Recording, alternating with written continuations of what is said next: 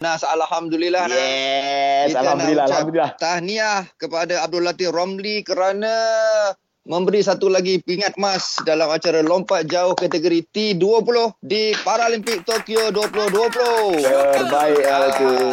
Pagi Ya ini Ah, kita Allah. bersama dengan Abdul Latif Romli dan juga jurulatihnya Mm-mm. Muhammad Syarul Amri Suhaimi. Assalamualaikum coach.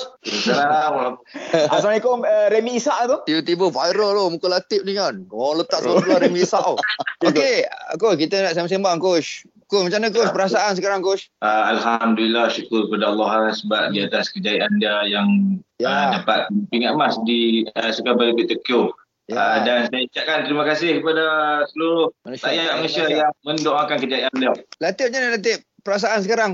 First, syukur Alhamdulillah lah dapat mempertahankan saya punya pingat emas yang lima tahun lepas dan selamat Tokyo ni saya punya target memang nak mempertahankan ping- pingat emas Alhamdulillah uh, tercapai saya punya target lah. dua Kami duk tengok Lotek punya lompatan tu kan. Kalau lah boleh waktu slow mo tu kami nak tolak bagi depan lagi tu. Pecah rekod tu. nak tolak tu.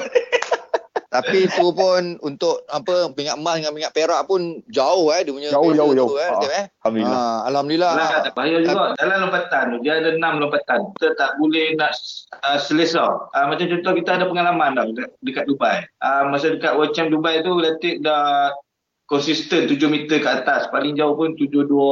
Dah Lebih kurang tu. Hmm. Atlet daripada Belanda, uh, dia lompat 6 meter lebih lah. Sekali je dia dapat.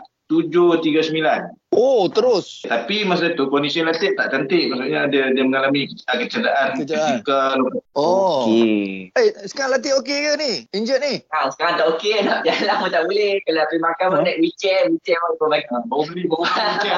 Allah. Oh, Akbar. beli. Tapi coach nak nak, nak nak tanya dekat uh, coach dengan Latif sendiri lah. Macam memang setiap kali lompatan tu memang akan sakit ke coach? Sebab memang tengok Ah, pun dia- memang hardcore. dia tengok ah tengok faktor macam kemarin hujan hujan lepas tu dia bahaya lah bahaya dekat dekat pot memang Hmm. akan nak habis Licin lah. so kita lebih macam nak batai dia akan lincin depan dia putih tu bot tu Lain tu. dia ada prestasi ah lesin ha, dia ada Oh. prestasi dia prestasi tu dia bila basah dia hujan dia licin Licin. tu yang boleh menyebabkan atlet uh, injur So Eh. so makna kata bukan Latif seorang juga yang sakit, oh, ramai juga yang sak- akan sakit juga. ah. uh, sebelum letak tanding pun dah uh, kena juga macam tu Oh, juga se- sebelum Ya. awak buat lompatan kan, a- ada ke awak amalkan doa ke, zikir-zikir ke? Boleh share? Saya baca bismillah.